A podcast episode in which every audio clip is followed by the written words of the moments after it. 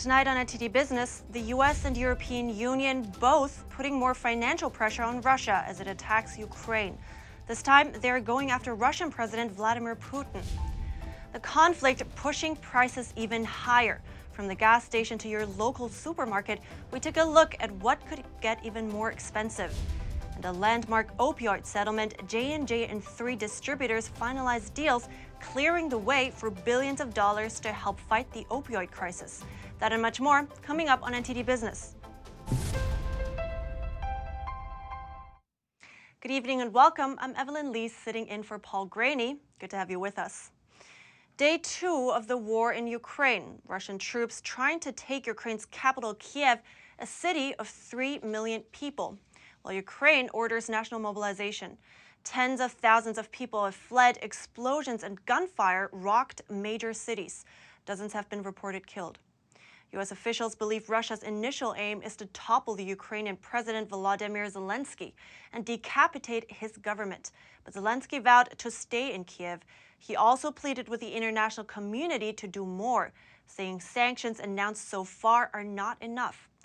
Meanwhile, thousands of Ukrainians are piling into cars and trains, fleeing to bordering countries as Ukraine closed down its airspace for civilian flights. Many companies with exposure to Ukraine and Russia are seeing disruptions in operations. Airlines taking steps to reroute flights after Ukraine closed its airspace. Multiple cruise lines also bypassing the ports in Ukraine and Russia. Companies are halting operations, including Coca Cola, shutting its bottling plant, and UPS and FedEx are suspending services in and out of the, of the country. European car makers, including Volkswagen and Renault, also halted production due to part shortages. World leaders are looking to inflict more financial pain on Russia since military actions off the table for now. United States just announced it's imposing sanctions on Vladimir Putin and Russia's foreign minister Sergei Lavrov after the European Union agreed to freeze their assets earlier. Latvia's foreign minister announced the news on Twitter. He said it's part of a second round of EU sanctions and they're working on a third. The first round targeted Russian lawmakers and individuals, freezing assets and banning sanctioned elites from traveling through the EU.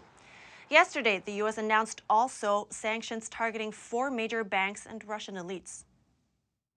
Joining me now to discuss the Russia sanctions is Brent Johnson, CEO of Santiago Capital. Welcome, Brent. Thanks for having me.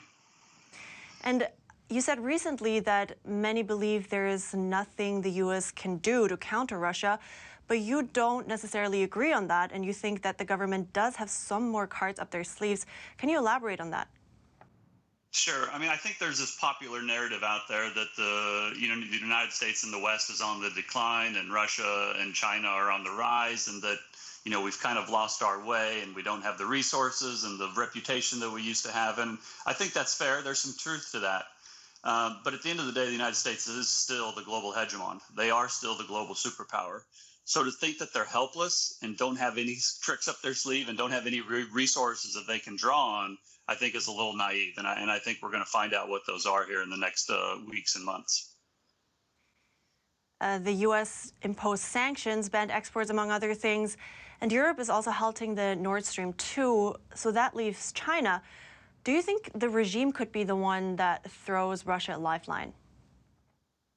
Yeah, I mean, I think Russia and China, I don't think that they're as close as many other observers think that they are. I think it's kind of a marriage of convenience as much as anything. I mean, at the end of the day, I think Russia and China are both trying to dominate the, the Asian continent. And while they are happy to partner up together in the short term, I don't think that they want to be necessarily allies in the long term but you know when, when they're up against the United States and the West, I, I think that they that they will use each other others' resources. Uh, I have no doubt that China will try to throw Russia a lifeline and, and help them out. Uh, but I, am not sure how successful it will be. I, you know, I, I'm not naive enough to think that China and Russia together aren't a formidable foe. Of course they are. Uh, but the idea that they can just all of a sudden walk over all over the West and the West has no response to them, I, th- I think is a, is a is a miscalculation on many people's part.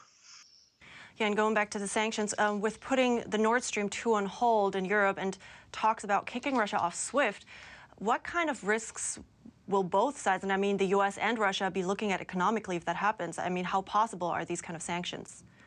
Well, I mean, it's it's a real risk, and you know, you, you, you considering all the problems we've had with inflationary pressures over the last call it 12 to 24 months, and with the supply chains and with COVID, to then throw a military conflict on top of it, or or at a minimum, you know, geopolitical tensions, that doesn't exactly help the supply chain problems you know, typically war or military engagements are an inflationary period. You know, whether it's supply constraints or demand gets, you know, diverted to the government rather than the private market that needs it. Uh, you know, military conflict is typically inflationary. So I, think I think the the pain will be felt all around. Um, I don't think this is something that's going to be resolved in the next couple of weeks and, you're going to have a you know a few days here and there and a few weeks here and there where things calm down and it doesn't like it looks like everything's over but i think that this is far from over and i, I think the 2022 is going to be a very volatile year and in terms of sanctions and um, the next steps what do you think will happen in the next couple of months well i I actually think that this will escalate to the level where SWIFT will be denied to Russia. Um, you know, I don't necessarily want that to happen. I don't think that's necessarily the right way to go about it, but I just don't think that this is going to go away. Uh, you know, I think Vladimir Putin, I mean, he's getting a little bit older, right? He's not as young as he used to be. Um, you know, the, there are some questions around his health, whether he's as healthy as, as, he always was. And I think he kind of feels like this is his time and it's kind of now or never. So I, I don't think that he's going to back off. Um, and so the question is, is how strongly does the West react to him? Um, there's no question in my mind that he can inflict pain on the West. Whether he can overrun them, I think, is a completely other question. Um, so I, I, think that uh, again, I, think that the rhetoric and not only the rhetoric but the actual actions will escalate over 2022. Um, I do think that it, I think it will cause Russia economic pain. I don't think that they are going to just be able to do whatever they want without having any any problems both externally and internally. You know, you've seen protests in both St. Petersburg, Moscow, and some other Russian cities. You know, the, Putin is a very popular person within Russia, but not everybody loves him, right? There is not everybody wants to go to war. And, you know, to the extent that pain starts to be felt by the average Russian, and as it starts to get felt by the oligarchs who maybe can't move as freely and, you know, some of their wealth starts to get tied up in either courts or litigation or restrictions or whatever it is, you know, it's possible that Putin's internal support starts to wane a little bit.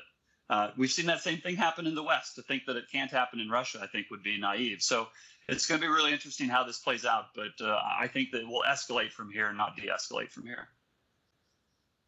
All right. Brent Johnson, Santiago Capital, really appreciate your insights. Thanks for having me.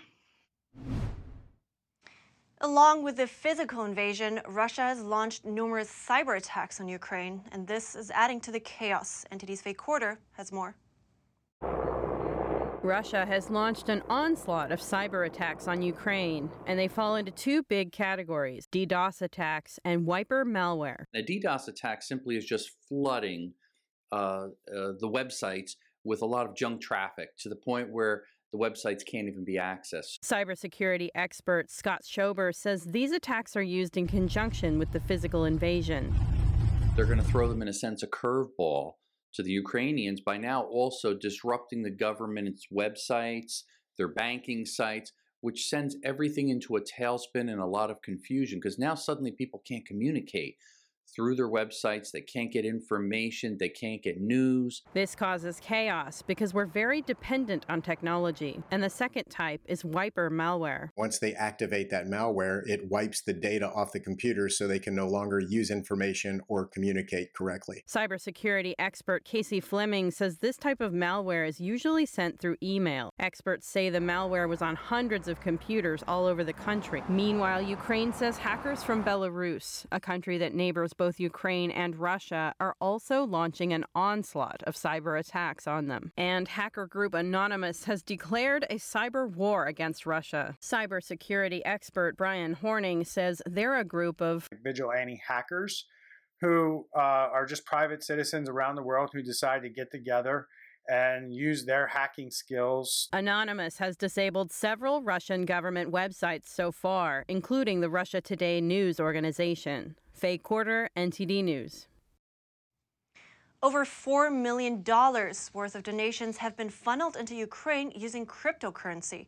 That's according to new data from blockchain analysis firm Elliptic. The company says since earlier this month, donations to Ukraine have soared as Russian troops massed near the border. One volunteer group called Comeback Alive received a single donation of $3 million in Bitcoin today but it's unclear who made the donation as Bitcoin and other crypto can be sent and received anonymously. Comeback Alive is based in Kiev. The group says it provides a variety of supplies to Ukraine's army, including drones and sniper rifle scopes. Cryptocurrencies like Bitcoin are playing a more and more important role in online fundraising since they can bypass financial institutions when sending money. U.S. stocks ended up sharply for the second day in a row today. The Dow rose 835 points, or 2.5%. The S&P 500 gained 96 points, or 2.2%, while the Nasdaq gained 221 points, or 1.6%. Oil prices fell a day after they briefly topped $100 per barrel. What's the price you have to pay when there's a war going on? From the gas pump to the supermarket, prices have already gone up in the past year, and now they may rise even higher. Russia and Ukraine at war, gas prices are already on the way up. An average cost of $3.50 per gallon. It's almost an entire dollar more than last year. I mean, this is this is insane. Five five dollars a gallon. Gas would be the major one that would go up. We caught up with New Yorker Rachel, who just bought a new car. She's surprised to see gas prices up so much since the last time she purchased gas. Uh, it was $50 and it is $81 today. Maybe I'm going to have to sell my car and stop buying gas. Global oil prices jumped to over $105 per barrel Thursday, the highest it's been since 2014. The restaurants, expensive. Um, nail salons, expensive. Everywhere is expensive. Both Russia and Ukraine are top exporters of wheat, and the conflict has pushed wheat prices to their highest level since 2012. The Russian crisis will exacerbate inflation and uncertainty. Elliot Moskowitz is CEO of premium kosher meat merchant Prairie Street Prime. People are always going to raise prices because they don't know what's going to happen in the future. Moskowitz said he's already trying to keep his prices as low as possible while offering his premium product. Sean Marshall, NTD News, New York. Burger King's chicken nugget meal will be reduced from 10 nuggets to 8. The fast food giant says this will help offset inflation, though the cost of the meal will stay the same. Some of Burger King's rivals have taken similar actions recently. Drug maker Johnson & Johnson and three major distributors finalized nationwide settlements today over their role in the opioid crisis. The announcement clears the way for $26 billion to flow to nearly every state and local government in the U.S. Taken together, the settlements are the largest to date among cases related to opioids. J&J and the distributors announced the settlement plan last year, but they had to get a large number of state and local governments to participate. None of the settlement money will go directly to victims of opioid addiction, but the vast majority of it has to be used to deal with the crisis. For the Target shoppers out there, Target has updated its mask policy. Now, customers and workers at most Target stores, stores don't have to wear masks any longer. But it also depends on local regulations because some areas may still force stores to require masks. Target has nearly 2,000 stores in the United States and employs about 350,000 workers. It imposed the mask mandate last August in counties labeled high risk for COVID 19 transmission by the CDC. Around 80% of the country still falls under that. Other large retailers have also eased mask mandates in recent weeks. China's Alibaba is reporting its slowest ever increase in quarterly revenue since going public in 2014. Tepid growth in its core e commerce business and more competition are eating into sales. Francis McGuire reports. Alibaba reported its slowest ever rise in quarterly revenue on Thursday. They rose about 10% to just over $38 billion over the October to December quarter, below analyst projections. It was a sign the slowing Chinese economy has hurt the e commerce giant, with consumers saving up and spending less. The warning signs were clear in November when one of Alibaba's major events, Singles Day, reported record low sales growth. Alibaba also faces more pressure from rivals like TikTok owner ByteDance in the e commerce space. It all adds to pressure on the firm as it deals with a large restructuring imposed by Chinese authorities, who stopped its $37 billion initial public offering in late 2020. In better news for Alibaba, international commerce was up almost by a fifth, while local consumer services were up 27% on a year before. Still to come, two Honda models being investigated for emergency braking issues. We have the details. And a giant Australian opal sells for six figures at an auction in Alaska. We have the family story that goes along with it. That and much more coming up in just a moment.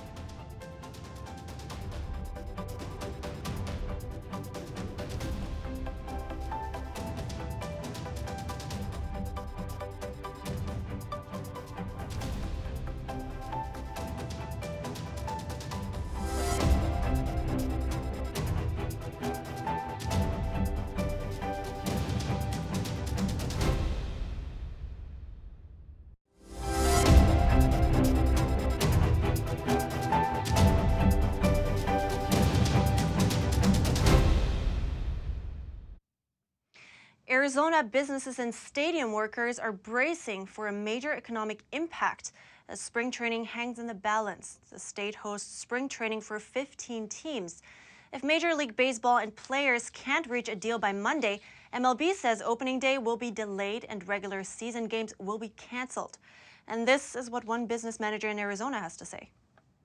A bunch of billionaires fighting over millions, and then the rest of the people that rely on that are all being impacted, and that's, I think, the the hardest part about that is that it's a bunch of super rich people that are impacting the, the rest of our lives. Thursday marked the fourth day in a row of bargaining between Major League Baseball and the MLB Players Association. Right now, the two sides are meeting daily in an effort to reach an agreement that will end the lockout. The Arizona Cactus League says the season brings an influx of 1.8 million visitors, with six out of 10 coming out of state. Baseball's opening day is March 31st. Partying hard or hardly partying? Miami Beach officials are hoping it's somewhere in the middle this spring break. Miami Beach City Commissioners voted this week to prohibit the sale and consumption of alcohol after 2 a.m. That means South Beach bars will shut down the taps three hours early. That's from March 7th through the 21st. City officials are looking at a couple of things. One, they're hoping to move cuts move cuts down on tourists' heavy drinking. And two, they say it'll free up police during their big tourism boom. The decision comes on the heels of a sloppy spring break last year when the area was inundated with tourists. The city had to impose a nighttime curfew, and a major highway was shut down because people started getting rowdy and there and were, there were clashes with police. A huge opal that made its journey from Australia to the United States has been sold at auction for over $143,000. NTD's Andrew Thomas has more. Alaska auctioneer Nick Klein received a call out of the blue last October. A man said he had one of the world's largest opals and wanted to auction it off. Uh, turns out he was correct. Um, he pulled out of his closet this impressive 12,000 carat um, opal, along with provenance documents outlining its entire history, um, gave me the family story, and um, suspicion quickly turned to a realization that we were dealing with something extremely important. Dubbed Americus Australis, it's the sister gem to the even larger Olympic Australis, named after the Summer Olympic Games held in Australia in 1956. Uh, the family story was that this opal was found in 1956 in the Eight Mile Opal Fields of Coober Pedy, Australia. Um, it was purchased shortly thereafter by Altmann and Cherny and Associates, a long-standing um, opal dealer in South Australia as part of a larger parcel that also included the largest gem quality opal in the world.